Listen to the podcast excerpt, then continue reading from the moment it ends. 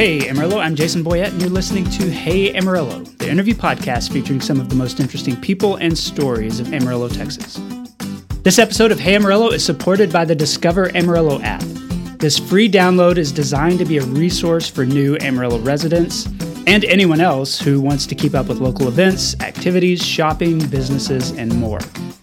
It even maintains a list of family friendly restaurants with kids eat free offers, and you can find out more at discoveramarillotx.com or head to your app store of choice to download Discover Amarillo today.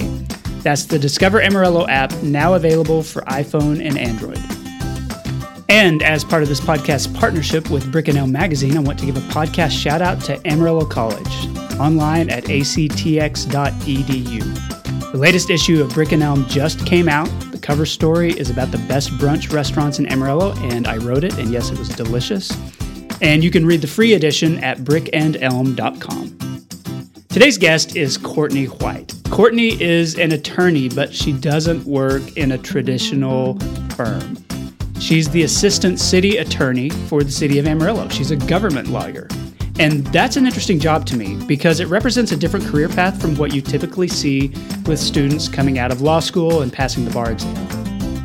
I've seen Courtney at work, serving on a couple of city advisory boards, which Courtney was assigned to. She was also recently in the running to become president elect of the Texas Young Lawyers Association. Now, she didn't win, but she learned a lot in the process and she represented the Amarillo area well. We talk about that experience. Here's Courtney White. Courtney White, welcome to the Hey Amarillo podcast. Thanks for being here. Good afternoon. Well, I'm glad that you're here, and we've known each other for a, lo- a long time. We've Several worked together uh, on a, a number of projects, but I'm I'm happy to have you like in studio and, and do the podcast interview. This is very exciting. Thanks for having me. Well, good. I, you're welcome, and I know you're a listener, so that that makes it even better. Um, I want to start with you though, the same way I start with all my guests, and just ask you why you're here. So, how did you end up in the Amarillo area? I actually was born and raised in Amarillo. I went to St. Andrews all through eighth grade for Okay. school, and then Amarillo High. After that, I went away for school for seven years and moved back here. And I guess it would, gosh, it would have been May of 2012. Okay. So I guess here we 10 are. years ago, I'm a 10 year lawyer now. Scary. Where did you go to school um, after high school? Uh, I went to Wake Forest University Okay. for undergrad. That's in Winston-Salem, North Carolina. And that is not close to here, and there must have been a very specific reason you went to Wake Forest. I was very fortunate and uh, was able to apply to a lot of schools out of state. Um, I didn't know where I wanted to go, and my parents had never sent someone to school before. So there's actually a guy in Denver. His job is that he is a college consultant, and he spends um, about half the year touring universities throughout the country, and the other half of the year with clients. He interviews them and matches them with schools that match, you know, what they're looking for in a college experience um, gives them a list of places to visit, apply to, and Wake Forest was a wonderful match for me. Okay, so it wasn't like your parents didn't go there No. or anything like that. I had never even heard of it. My only familiarity with it is that it's occasionally a school that makes March Madness. Like Exactly. it's got a good basketball team from time to Yes, uh, Tim Duncan went there. That's right. Yeah. Um, and then Chris Paul, I actually missed Chris Paul by a year. Um, he he started playing professional, you know, the year that I was a freshman in 2005. okay. Yeah. So was it was it a good experience? Like Beautiful. did it turn out to be a good match for you? It was perfect. I was so fortunate to get to have the whole college experience and it's a pretty self-contained campus. It's not like some of these more urban campuses that you see where you know you cross the street and you're just in downtown Right. whatever city. Um, it's your more traditional contained campus. Campus life is just flourishing there. Um, I was involved in a sorority. I was a tour guide on campus. Uh, so that was very fun to be able to tell people how much I loved Wake Forest. It's kind of a big, small school. At the time I was there, each class had like 1,000 to 1,200 people per, you know, per grade level. I think it's really grown since then. You know, that was Were- a while ago. Were you looking to get out of Amarillo? Like was that were you one of those kids who thought I'm I'm going to leave and Yes, get as far away as I can? All right. Absolutely. I didn't know where I wanted to go. I just knew it wasn't going to be here. Okay. um, Did you know that you wanted to go into law? I mean, was that something in high school that appealed to you? I always assumed that I would be a lawyer. Both of my parents are lawyers. Uh, and so I just, you know, I'm the classic, like, oldest child mm-hmm. type A, and I just always assumed I'd be a lawyer. When I was in college, I kind of decided that maybe that wasn't for me. I'm not really sure. You know, I'm learning about all these other things that you can do, vague marketing jobs, things mm-hmm. like consulting. I don't know what that is. You know, but I saw my friends taking all these cool internships and things and I remembered calling my mom one day. So I graduated from Wake in 2009, which was, you know, not a great time. Not a great time to be out in the job market. No. So I remember calling my mom and I was like, I don't know if I want to go to law school. I need to sign up for the LSAT soon if I'm going to do it, but I don't know if this is for me. And she was like, Well, do you have another plan? And I said, Not really. And she said, Well, I think you ought to sign up for the LSAT. And so that's kind of how I am here. I, I did it and um, I was lucky to be able to go to grad school and not have to find a job right then. Where did you go to grad school? I did my uh, first year of law school at Ole Miss, and then I transferred to SMU and graduated in May of 2012. Do you remember much about your parents' careers, like when you were a kid? Um, it, you know, it's always weird. Kids don't always know what their parents do, but since both were lawyers, I, I wonder like how much of that was a little bit familiar to you. A lot. I felt like my memory of it is that dinner table talk was about, you know, we all talked about how our day at school was or whatever and what was going on. And then we listened to them talk about their cases. Uh, my mom, we never, we always joked that she wasn't a real lawyer because she didn't really go to the courtroom, which is, you know, what we all picture Right. a lawyer doing. She wasn't Perry Mason. she was not Perry Mason. Sorry, mom. Um, she collects delinquent ad valorem taxes. So if you don't pay your property taxes on this beautiful home studio that you're Mm-hmm. in, uh, she will sue you and take your house. So everybody pay your property taxes. like that's that's her specialty. Then. Yes, it's a very, very narrow specialty. Hmm. Um, her clients are school districts, all the taxing entities. Okay. And I know your dad was in private practice Yes. too for a while. So, dad uh, did commercial litigation for years. Probably six, seven years ago, went in house at one of his clients, which is Amarillo College.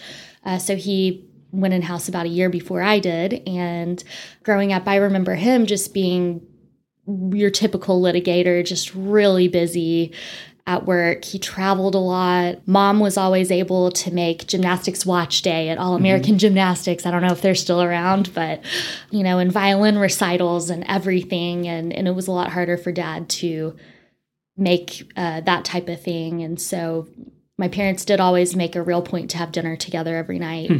So there were a lot of nights when we had dinner and then dad went back to work. Okay. Like once you took the LSAT and and got into um, the grad school portion, did like did you have any idea what kind of law you wanted to practice? I mean, do you have to decide that early, or do a lot of attorneys just kind of figure out their path later? Both. Um, a lot of people go in saying, you know, I want to save the world through, uh, you know, practicing immigration law or whatever. Some people go in really knowing what they want to do. Some people, like me, just kind of went in because it was a bad time to get a job. And mom and dad said that said Yeah. they'd pay for it. So You could you could put You off know. any decision making yes, for a few years. very lucky there. Did I mean did, did there come a point though where you thought, okay, this might be a direction I'm going to head? I never thought I would be a government lawyer. Really? Never. I thought for a while I might want to do estate planning. Mm-hmm. When I was in private practice, I just did general transactional stuff. Legal writing is my strength. I really like writing. I knew I didn't ever want to do anything that would put me in the spotlight, having to talk to people. Yeah. Ironic. what did you do like right after you graduated, and got your degree? So you graduate in May, uh, take the bar exam in July, and then I guess so I moved home in August. Uh, wait for results, and I went into practice at a small firm uh, that no longer exists. Irwin Merritt, Hogue, Price, and Carthel Okay. was the name of that firm. I remember that one. There were about 10 lawyers there. I was the only female besides the support staff. It And you were fresh out of school too. fresh out of school and it was the best environment i've known many of those guys since i was young you know they've got kids that are uh, my age or you know have just one of them uh, john irwin his wife was a teacher at st andrews so i knew many of those guys for a long time it, it was a beautiful firm i loved it How long did you do that? I was there for about seven, eight months. Okay. Uh, before uh, I got the just wonderful news that we were merging into another firm in town. So at the time, my dad was the immediate past managing partner at uh, Sprouse Shrader Smith. The guy that I was dating at the time was an associate at Sprouse Shrader Smith. I loved that firm. I was a Sprouse kid growing mm-hmm. up. Uh, I knew all the traditions, and I mean, I loved everyone there. But I got the news that we were merging into Sprouse Shrader Smith. And you thought, oh, there's a lot of complications Great. with that. uh, I knew that I loved the firm. I didn't know if I wanted to work there, yeah. but you know, it that is what happened with my career, and I'm really glad that it did because it it shot me out uh, over to the government eventually. well, t- yeah. So tell me how that happened because uh, you know we've talked before that a lot of people think of an attorney and they don't think of the government side. They, they, they think maybe of uh, a, a, lawyer with private practice or somebody doing litigation or even somebody in corporate law. Um, but the fact that there are attorneys for the city of Amarillo or for the county or, or whatever that might look like escapes them until they you know run into one. What was your thought process when you you learned that that was maybe a, a path for you? I knew that I was not happy at my current job, which was really difficult for me to admit since I've I've said I love the people. I, I felt like I was part of the Sprouse family, but I knew that um, it was not long term a career that I could really maintain um, on you know and my level of happiness was not good. So, okay. Uh, I think a lot of people can identify yes. with that. yes, my dad is good for good friends with Mick McKamie, our former uh, city attorney, and he was able to create an attorney one position. For those of you don't know who don't know how government job titles work. One is at the bottom, and you know, you go, you could promote up to level two, level three, and on up to like department director, city manager, that kind okay. of thing. So he was creating an attorney one position with the goal of training someone to start at the very bottom of the legal department get institutional knowledge through the years and really be brought up as just a true government lawyer, um, hopefully to eventually be the city attorney one day.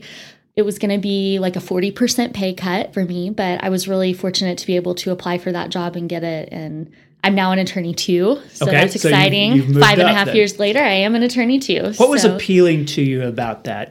Knowing that, you know, the the path that you were on you weren't at your happiest working there. So, what was it about the city environment that offered? I mean, what, what was different? I would say two different things. Number one, I knew that what I would be doing would really be making a difference in my community. I had decided to move back here after living other places, and I liked the idea of serving my community mm-hmm. every day. Additionally, municipal lawyers are one of the last groups of true generalists in the law. Um, in private practice, there's a lot of pressure to specialize and be like really, really good at this one thing, like estate tax mm-hmm. or you know some sort of special like corporate merger or whatever it is there's a lot of pressure to specialize i never really found anything that i really just was like man i want to do this all day every day. Mm-hmm in our office, we say that we do everything from airport to zoo, and that's really true. Every day is different. Uh, we practice family law, real estate, litigation, tax, everything. You never know what is going to happen, but we're we're serving such a diverse group of departments that um, it's really nice to be able to say that we really are generalists. We know a lot or a little about a lot. Okay and we know you know when to hire outside counsel we do that as well so can you give me an idea of what that might look like like what are some of the things that you might be doing on a daily basis or a weekly basis or a monthly basis so, generally speaking, my responsibilities are to oversee the public information program. So, if anybody is looking for public information and it needs that request needs legal attention, I work with the city secretary's office on that. We're small enough that we all do everything really, but I also review a lot of contracts. People don't really think about how many things the city buys, mm-hmm. but from office supplies to paint for the road to you know golf carts for the golf course uh, we buy a lot of stuff and those all come with contracts or terms yeah, and I mean, it's not like you just go out and buy something. Everything's Right. got to go through a process, and that process has to go through several steps because it's all using taxpayer money. Right. So we review a lot of contracts. Um, I'm also in charge er, of providing legal, legal counsel to several boards and commissions, which is how I met you. Right. Most of them are, are advisory in nature.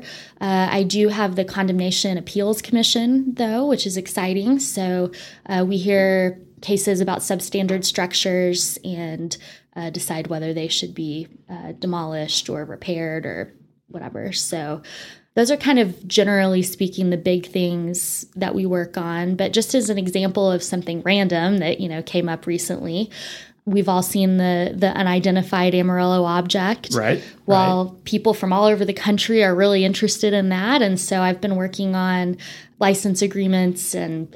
Uh, contracts so that uh, different television stations can run stories about Okay. it with like the permission the of the city yes. to use the image and all that kind of stuff. yes So is that that generality is is that something that continues to appeal to you? I mean, it, there there is a specialty, I guess, at this point, in that it is all in service of a municipality, but you're still doing a, a wide range of things. Does that feel like okay, this is what I'm built for? This is what I'm good at. I love it. I absolutely love it. It. And just like you said, it's it's broad, but with it's through the lens of working for the government, and so different rules apply to us uh, than for private companies or for individuals. But I love that every day is different. I work with a great team, um, both in management and in the legal department. I'm hoping that this will be a lifelong, you know, career uh, niche for me. How many attorneys does the city have on staff? We have a very small department and we're broken up into a couple different groups. So we have the civil group, which is uh, my office. There's technically there should be four of us in the city hall office. We currently have an opening. So if anyone listening wants to be the deputy city attorney, Okay, please apply. um, so there's four of us and we we're kind of the general full service law firm for the city. okay, We also have uh, two prosecutors. So if you get a traffic ticket or other Class C misdemeanor, you'll see our prosecutors over at Municipal Court. okay, We also have a police legal advisor. So this individual is part of the legal department, but is embedded over at the police department. So he offices right outside the chief's office, and he primarily advises uh, the police department and other code enforcement bodies sometimes on their legal matters. I know that if if people know you, it's most likely that they've worked with you because they've been on a board and, and you've been the you know the legal authority for that board. And I, I know that you're not the only one who does that. That there are, are several others. And I wonder like how you get assigned to the different boards. I mean, do you do you get some say? Like I'm interested in public art, I want to be with the public art board, or I'm interested in parks, I'd like to serve with the parks board, or is it just like you know who, wherever there's an opening and whoever's available? Both. The structure was kind of set out uh, by Mick McKamie back when he hired me in 2017, I think it was. So at the time, I was a brand new government lawyer, and the purpose of us attending these meetings is to make sure the Open Meetings Act is followed.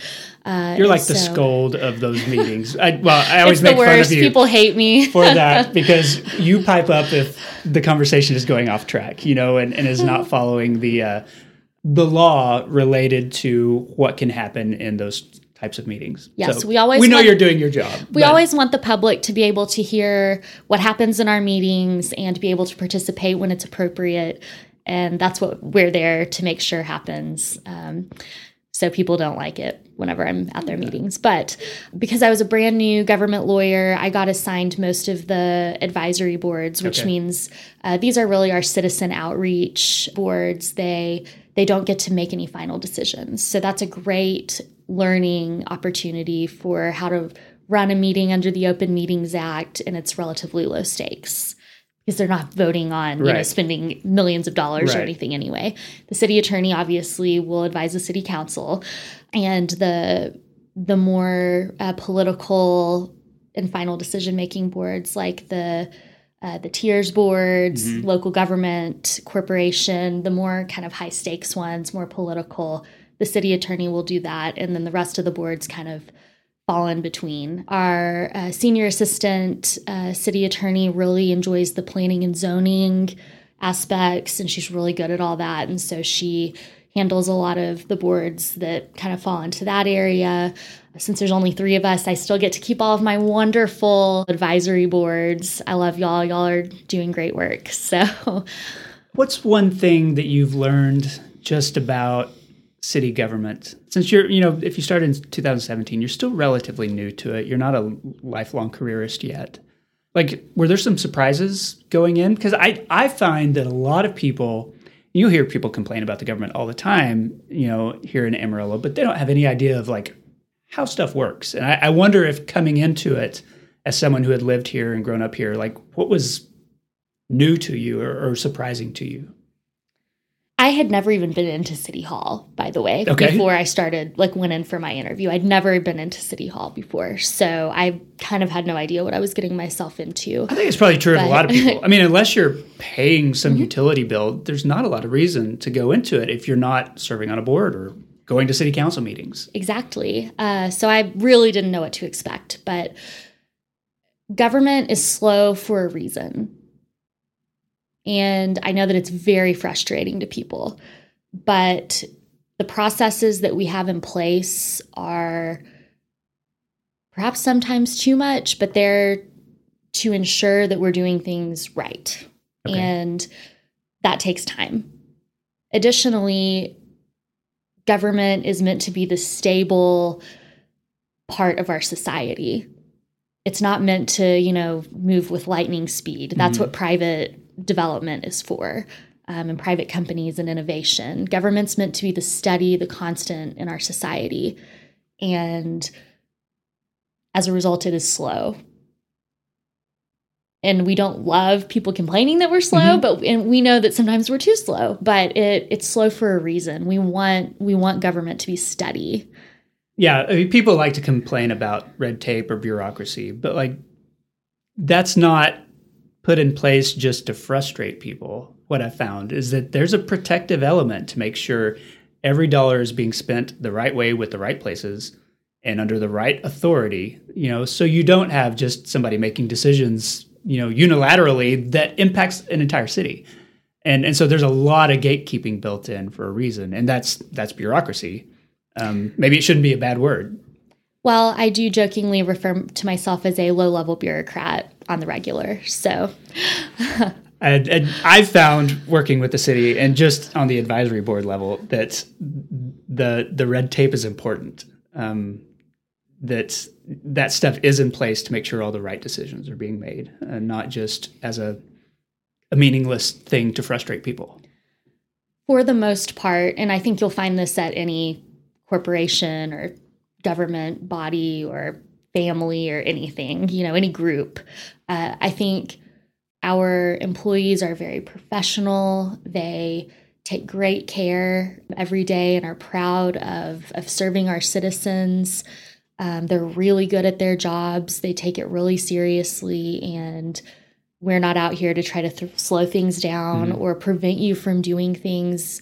You know, we we have to follow safety rules and I mean, we we really are for the most part our employees are really good people and very professional and and trying to do the right thing every day at work. I want to switch gears um, and because I know that you recently ran for a statewide position that was marginally related to what you do, but but was kind of a, a big step for you. And I wonder if you can tell me about why you did it and what it was and, and what that process was like. So, I recently ran for president elect of the Texas Young Lawyers Association. Okay. The Texas Young Lawyers Association, which I'll refer to as TYLA. Okay. Uh, not Tyla, TYLA. We we represent all of the young lawyers in the state, which means lawyers in their first 12 years of practice. All right. Doesn't matter the age then. It's That's just... actually a recent change. Okay. So it used to be age related, but we don't like age discrimination because we're lawyers and nice people. Uh, we also have realized that people are going to law school later in mm-hmm. life. Mm-hmm. A lot of people are choosing it as a second career, and we want to be able to support. It's really more of a new new lawyers, you know, support organization. Okay. So I am on the board of directors uh, for this organization for TYLA. I represent the Panhandle, District 16, and I ran for president of the organization. And it was very scary and very out of my comfort zone. Uh, I did not win in the traditional sense, but it was a wonderful experience uh, that I'd be happy to answer more questions well, about. I, I'm I'm interested in it because you know a, a, lot of people have heard of organizations like this, and you know there are presidents and and all that kind of stuff with boards, and I didn't realize that it was sort of a, a thing that you would campaign for and you know was able to follow along because i follow you on social media and see that oh today i'm here and i'm talking to this group i mean tell me why um, why you wanted that title, given that you had to do a lot of work, you know, in the process of, of running for it. It was a lot of work. Um, I knew that there were a couple of things that were really important to me related to the mission of TYLA, and that I would never have this level of platform to be able to talk about serving new lawyers in the state in these ways. So I primarily talked about uh, mental health for young lawyers and mm-hmm. law students. I had a really bad mental health experience in law school, and I knew that this would be the best way to share my story. And there's a lot of I've heard stories about young lawyers get into you know a big firm where they're an associate and just the the work is intense and it's long hours and like there are a lot of people who burn out of that really quick. And i would imagine that's a fairly common problem. Being a lawyer is a very difficult way to make money. Um, we we care about our cases and our clients a lot. And we take on those stresses in addition to the stresses of our normal lives and as a government lawyer, our stresses are a little bit different, but you know, like family lawyers and criminal lawyers, mm-hmm. I mean, we're dealing, you know, with people's lives. Yes, and in in the most intimate of of issues that they're having. And you know the level of uh, vicarious trauma that that lawyers experience is really really high and scary. And so TYLA already has some mental health uh, resources for young lawyers and well for anyone that is looking for it and uh, one of my things was that i really wanted to expand uh, the availability of those resources did you feel like running um, for, for a statewide position like that as someone from amarillo which is pretty far removed from a lot of the rest of the state and, and the panhandle tends to be forgotten uh, did, did was that like a hurdle for you, or did it feel like an, an extra challenge maybe that someone else might not have had? Not necessarily, and here's why. We know that most of the lawyers in the state are in Dallas and Houston. So, in order to keep our elections fair, we alternate between big city and small city every year. Okay. So, this year was a small city uh, president election year. So, it was me, and then the other nominee is Laura Pratt, from Lubbock. She's a litigator at Brady and Hamilton in Lubbock. She and I were great friends. If you ever do anything like this, do it with a friend. We traveled together a good okay. bit, actually. There wasn't any mudslinging or anything like no that. No mudslinging, at least not that I've heard yet, Laura.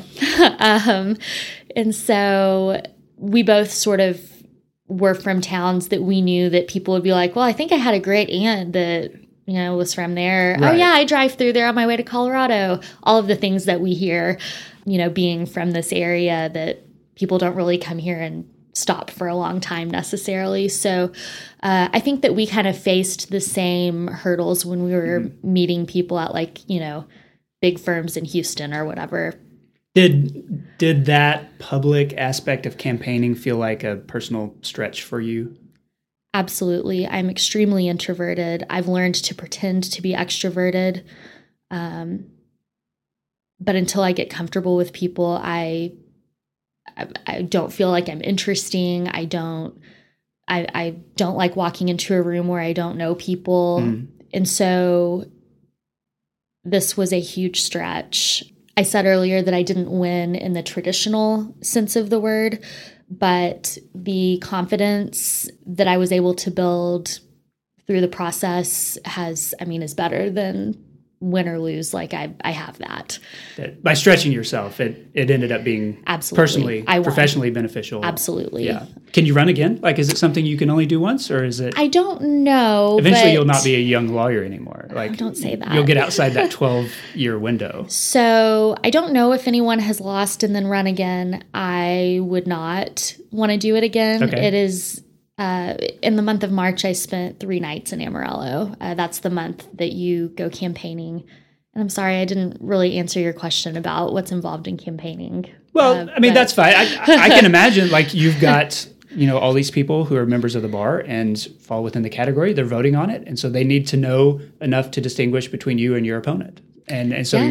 you're you're it's FaceTime with people, right? Yes, you set up meetings at as many firms as you can. Uh, the rules are really strict to keep it fair, so you can't cold call any firms or groups. Uh, you have to either know somebody that can set up a, a tour for you, or you know, say like, "Hey, Jason, I don't know anyone at Baker Botts in Dallas. Do you? I think your brother works there. Can you please put us in contact?" And then you just literally walk office to office Okay. hand out a brochure, give them a 30 second spiel, and move on. So it, it is like going door to door. It's just really you're going is. attorney's office to attorney's office. Which was very interesting because this was the first since COVID uh, happened. This was the first like fully in person campaign that we'd had because last year's campaign was all over Zoom for those folks. So um, it was interesting to see who's back in the office, who's never going back in the office. It, it was a weird situation out there. I I wonder, you know, looking at how you've grown in your career, how you've gotten more comfortable, you've stretched yourself. Like, does it seem surprising that this is what you're doing?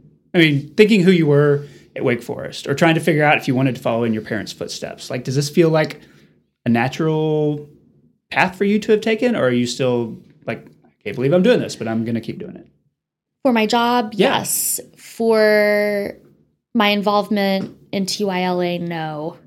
I am so incredibly humbled, honored, speechless about the fact that the directors on the board, in conjunction with former presidents and chairs of the board, would have ever given me this opportunity like we were saying before we started recording, like I was like, you had to have interviewed like 200,000 people already if I'm next on the list. Um, like I'm a really hard worker, but I I'm not the life of the party. I'm I'm very quiet, and so like it's still. I'm just so so honored that they would have given me this opportunity to go out and talk about what TYLA does and and let our members know that we're here and we've got a ton of great resources and it really wasn't about winning or losing it was about telling people what we do and the fact that i got to be the one to deliver that message was very special So you left here and you didn't think you were going, well, you wanted to get away from Amarillo. And you not only came back, but you came back and like you work for Amarillo now. Is that a surprise to you? Or do you think you're doing something that you wouldn't have anticipated? Absolutely i kind of always thought i would end up in dallas and that's one of the reasons i chose to transfer to smu uh, I, I just sort of assumed that I would stay there. Turns out it's much easier to get a job in Amarillo when both of your parents are lawyers here. Okay. There was some name recognition. so that's definitely helpful. Additionally, at the time, I still had all four grandparents. They all lived in Amarillo. At this time, I have three grandparents, and they all live in Amarillo. The youngest will be 90 Wow. in October, the oldest will be 95 in November. I'm the only grandchild on either side uh, that still lives here. And so um, there have been a lot of times when I've kind of been like, what am I doing? It's a very hard place to be single, for one. um, but, uh, and, you know, working for the government here and probably everywhere is uh, a really thankless job in, in the time that we're in right now. People really don't like the city of Amarillo. It's so it can be a difficult place to work, and there are a lot of days when I'm like, I could live anywhere, and I live here. But I see all of my grandparents once a week at least. I see my parents, you know, multiple times a week. I'm really close with them. I love my job. We're a real team. I love the you know the arts here. There's things to do. I I love my friends here. It, I never thought that I would be saying any of these Yeah, things. yeah. Had- well, being employed by the city has has that made you see the city in a new light, or maybe appreciate it in a different way that you might not have if you were even if you were still working as an attorney, but like at a firm. yes, I think that it has made me care about what's happening here. Okay. like I said before, I've never, I had never even entered, like set foot in City Hall. I mean, I'd parked when I went to something at the Civic Center, you know, I'd mm-hmm. parked in that, what used to be that big parking lot where Hodgetown is now. I'd parked in the parking lot, but that was it. And even as a, a young lawyer at a firm, I, I mean, I didn't really care what the city was doing. I didn't know what was going on, and I didn't know I needed to know. And so now, there's so much that goes on behind the scenes. There's so much that shapes our community that people don't know about um, or choose not to care about. Or vote against.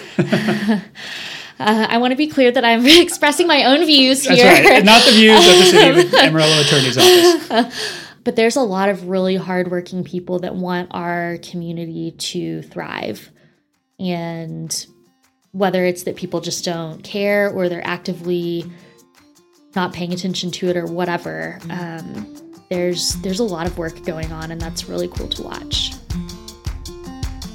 This episode of Hey Amarillo is supported by the Texas Outdoor Musical, which is being performed nightly, except for Mondays, all summer in Palo Duro Canyon. Back in March of this year, I interviewed Stephen Crandall on this podcast. He had played the role of Calvin Armstrong more than 20 years ago for Texas, and this season returned to the show as its new artistic director. He said in that episode that he hoped to honor the ongoing legacy of the show, which is now in its 56th season, while also giving it a contemporary refresh. And he's done exactly that. The show is so, so good. Texas runs through the middle of August, so there's still time for you to see it. Reserve your tickets now at texasshow.com. That's texas-show.com. And as in years past, this podcast is the lead sponsor for the Hey Amarillo Beer Fest, which is coming up July 23rd at Starlight Ranch. This fun event features live music, beer tasting, food trucks, and a celebration of local beer culture. You'll be able to sample beer from independent breweries from Amarillo, Lubbock, Dumas, Borger, and beyond. That's Saturday, July 23rd at Starlight Ranch. Learn more at starlightranch.com. Okay, I'm back with Courtney White. Courtney, this is the part of the show I call Eight Straight. Eight Straight is sponsored every week by Panhandle Plains Historical Museum in Canyon.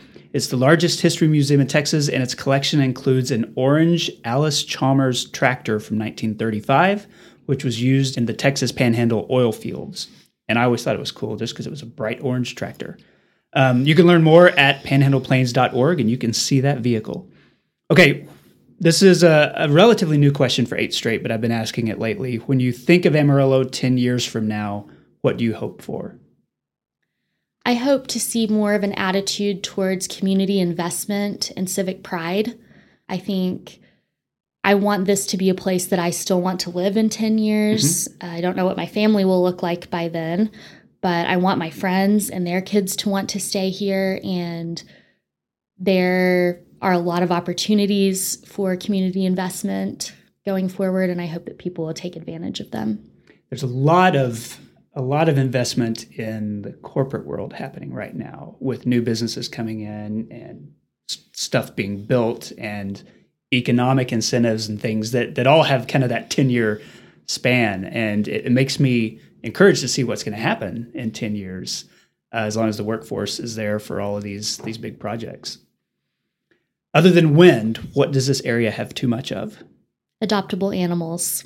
all right I would like to give a plug to Animal Management and Welfare. I've Mhm. adopted my two animals from there a dog named William and a bunny named Harry Styles, spelled H A R E Y Styles. Uh, I did not realize uh, that bunnies were adoptable from the city, but I guess I should not be surprised. That's one of those places that that people have had some complaints about and that has has had some struggles over the past you know decade or whatever. And it's really good. It's really encouraging to see how it's reaching out more uh, and better to people and and getting more adoptions happening. So I know there's a lot of growth, but like I feel like we've made some really good strides lately. What does this area not have enough of? Eligible bachelors. Well, I, I can't speak to that, but I will trust you on it. I imagine you uh, you have some expertise there. How do you describe Amarillo to people outside the area? I describe it as home. It is not perfect. It's flat, it's windy. All of the things that we know are not perfect about it, but it is perfect because it's my home, it's my community, it's my family. Uh, and I think that anyone would say that about their own home. Okay. What's your favorite local restaurant? Hummers. All right. I don't think surprising? Hummers. I, I don't think anybody's mentioned Hummers on the podcast. I even had my second birthday party at really? Hummers. It's. I mean, it's been around forever. It has. Why? Tell me why you like Hummers. Like, why is it? Uh, why is it not just on your radar, but like in that favorite? I mean, I grew up going there with my parents. I don't know if that's weird, you know, since I was a kid going to a sports bar, but uh, I just, I mean, that's just always been the place that we've gotten burgers. They've got a great patio now that, you know, I'm of course old enough to enjoy an evening on the patio. Uh, you can bring your dog to their patio. Can you bring your bunny to the patio? I've never tried. I've never tried, but I do have a bubble backpack for Okay, for Harry, for Harry Styles, Styles. so I'll consider that. All right. What's your favorite coffee shop? not a huge coffee drinker, so I'm going to say Palace, but the Royal Bar location. Okay. Palace later in the evening and toward yes. the back. Yes. When was the last time you visited Palo Duro Canyon? I'm not a great outdoors woman. Uh, I don't really care to hike or anything. It is beautiful out there, but I think the last time that I went was November of 2021. Okay. my best friend from Wake Forest and her husband came to visit, and uh, he's really into stars, I guess. So uh, there was some sort of meteor shower or something. So we went out there at like midnight, Yeah. uh, pitch black, but he wanted to see what it was like to watch this meteor shower and whatever they call it, like a pure black zone Yeah, or yeah. whatever it's Without called. Without any sort of light pollution. Yes. How was it? Like, did you see stuff? Fine. I just wanted to go home and drink wine, to be honest. Like It was aggressively fine. it was fine. And it was November, Yeah, like in the middle of the night, so it was not warm. Okay. He was really happy about it, so we indulged him. At least he was happy. Okay.